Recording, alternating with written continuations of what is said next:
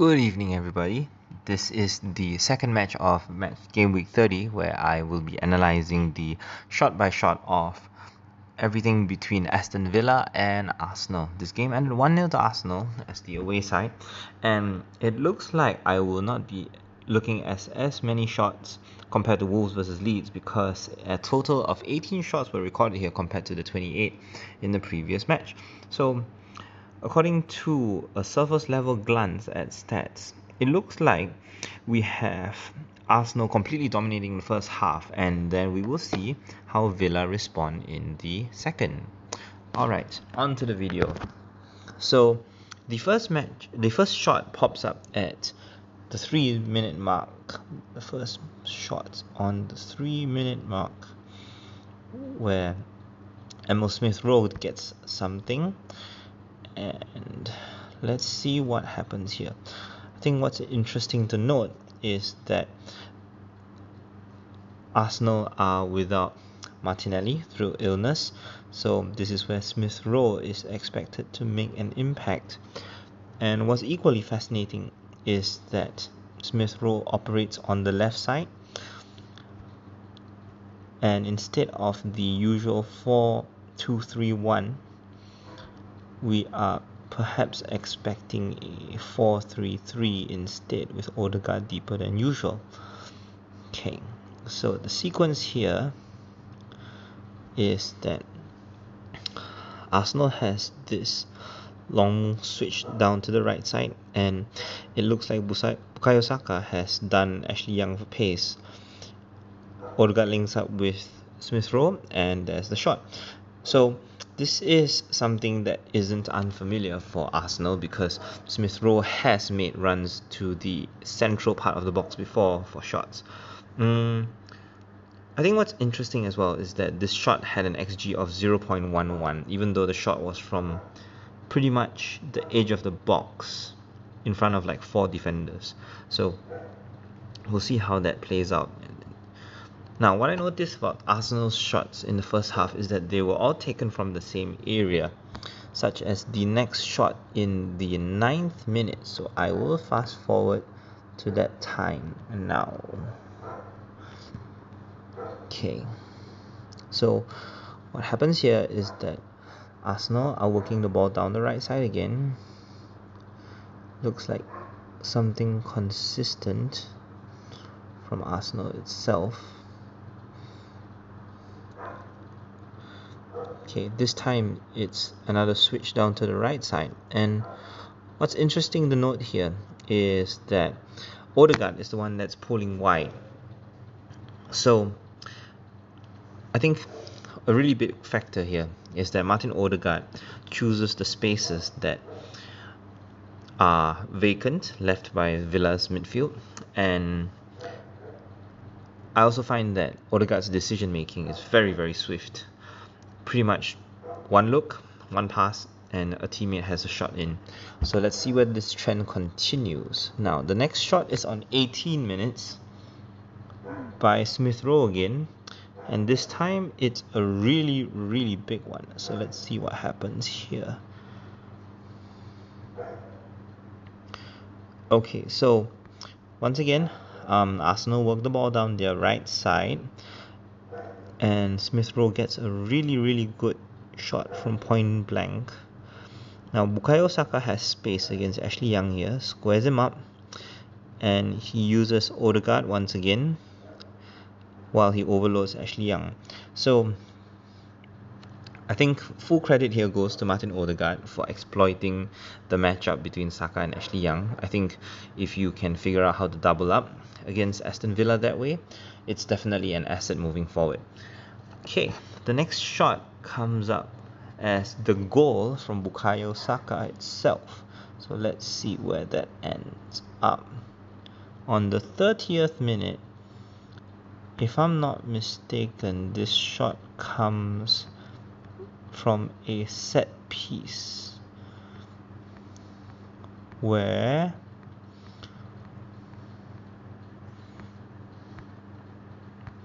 yeah you have a free kick that comes in from the right side I think what's equally interesting is how Arsenal won that free kick as well Yeah, because Ashley Young is the one that fouls number seven. Yeah, so this is pretty much the Bukayo Saka versus Ashley Young show. And from that free kick, yeah, you get that beautiful shot from the edge of the box from Bukayo Saka again.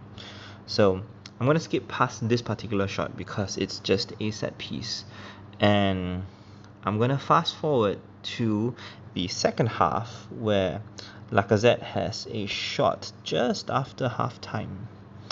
So let's go to that. I think what's interesting so far is that Arsenal have restricted Aston Villa to absolutely nothing. Um, that's the first observation here.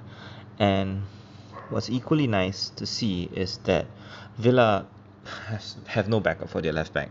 Um, usually it's a winger that tucks in, but because Aston Villa's formation is so narrow, you'd have to rely on either Coutinho or John McGinn to track back all the way to left back, and I don't see that happening because McGinn and Ramsey they tend to stick to the middle of the pitch.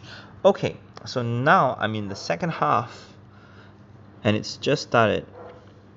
Villa have the ball, and it looks like Ramsey gives it away to Lacazette. So I think this is really naive from Villa, and Lacazette gets his shot blocked as a result.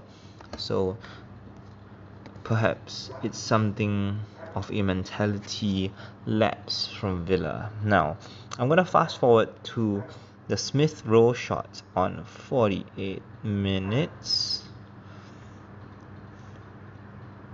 And this comes from a corner to the edge of the box. So, um, nothing too special.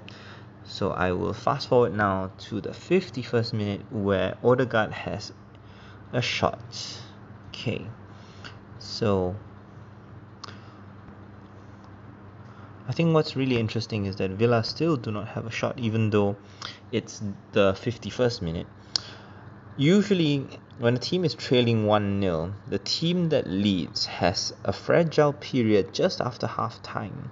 So, I find it a little bit disappointing actually that Villa doesn't take advantage of this. So, I've just seen the Odegaard shot, and it looks really good because once again, Arsenal robbed the ball of Villa's midfield, and Odegaard basically plays a 1 2 off Saka to have his shot blocked from the edge of the box. So, I think the irony here is that Villa play three central midfielders, but in the second half here, Arsenal are playing everything through the middle instead of the flanks, like in the first half. Mm, I'm not sure whether this is down to Villa's naivety, uh, but it's something Steven Gerrard definitely has to address. So, I'm going to fast forward to the 61st minute where John McGinn has his first shot. And this is pretty far out. Now, what happens here is that the shot comes from the left side, just outside the box and it's a long ball forward all the way from center back basically. Yeah. So Villa win the ball back from central midfield. It's a long ball all the way out to Ollie Watkins. And he basically sets yeah he has a cross blocked and John McGinn has a shot from outside.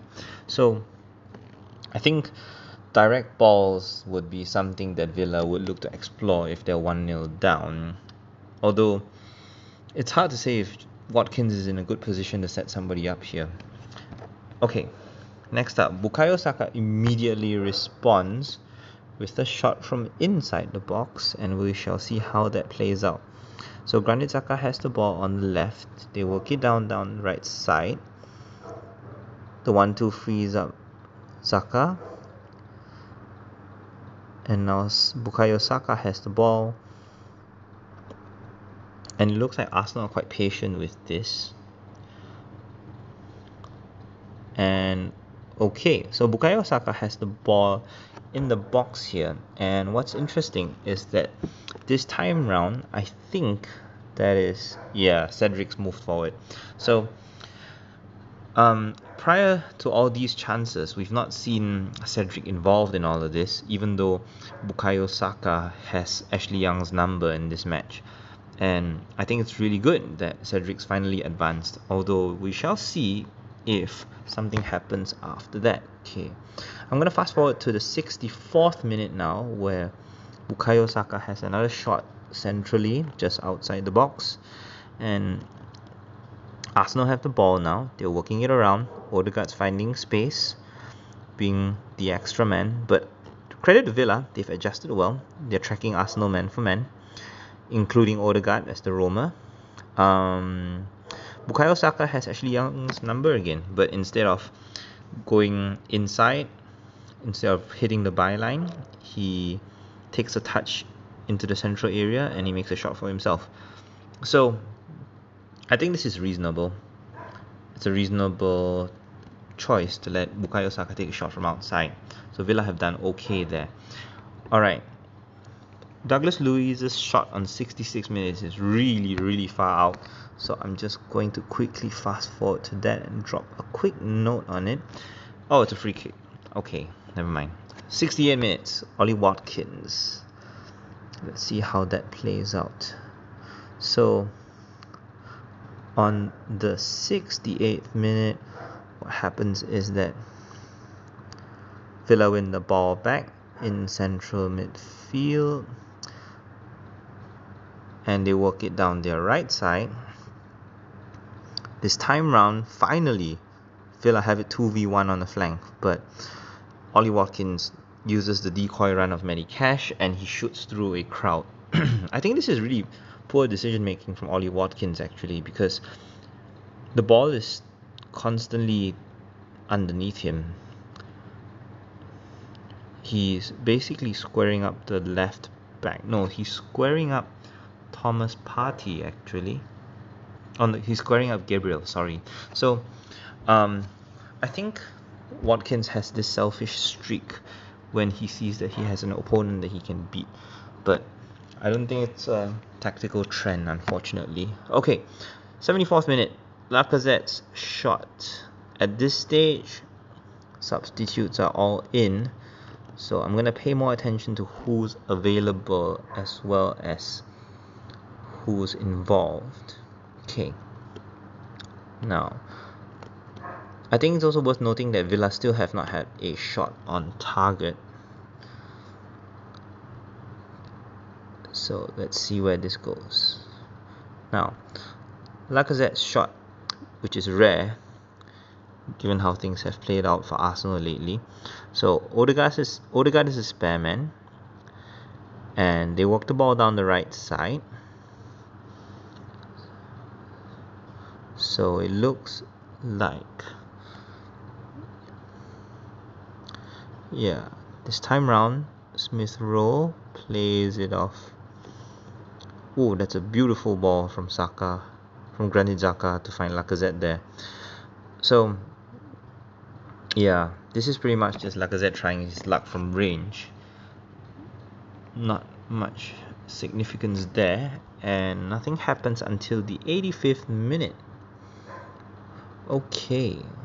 Um, Danny Ings has a really decent shot from regular play where he misses.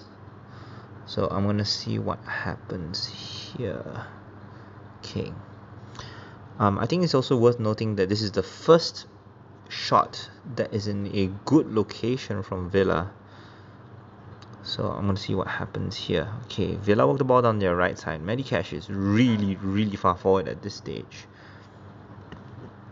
number 15 is on that's that is that is Bertrand Traore, which is a name we've not seen for a while.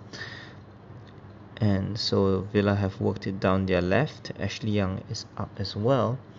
And Villa are still being really patient here, but the cross comes in from the left and I think what's really disappointing is that Danny Ings has to force himself to make a really difficult run to the left. So the cross comes in from the left Danny Ings is there to meet it running towards the left while he has to glance his header to the right. That is something really difficult. And I think I would put down to the poor cross itself because I'm pretty sure Danny Ings doesn't want to make those type of headers, especially when the ball isn't at speed. Okay, I'm fast forwarding to the 90th minute as the last oh it's a corner shot okay I'm gonna fast forward to injury time where Danny Ings has another shot from a decent spot. 90 plus 3 let's see where this goes. Okay. So corners cleared. And yeah it looks like Arsenal just don't clear their lines properly and Danny Ings has a shanked shot inside the box. So I think to conclude really this is about Villa's impotence and we probably have to dig deeper into why Villa can't generate shots themselves because everything that Villa have produced has been very sporadic, nothing consistent. Arsenal, however, know their strengths. I think what's really good to note here is that Arsenal has shown that they are not reliant on one or two players, and Odegaard has been really the linkman, you know, between all of Arsenal's attacking midfielders. And whichever flank Odegaard drifts into basically creates the best chances for those players. You can see him repeatedly head out to the right flank to help Bukayo Saka, and yeah, that's where all the goals and the chances have come from. So this is pretty much the end of it, and we shall look forward to the next game where where Leicester play Brentford. See you soon.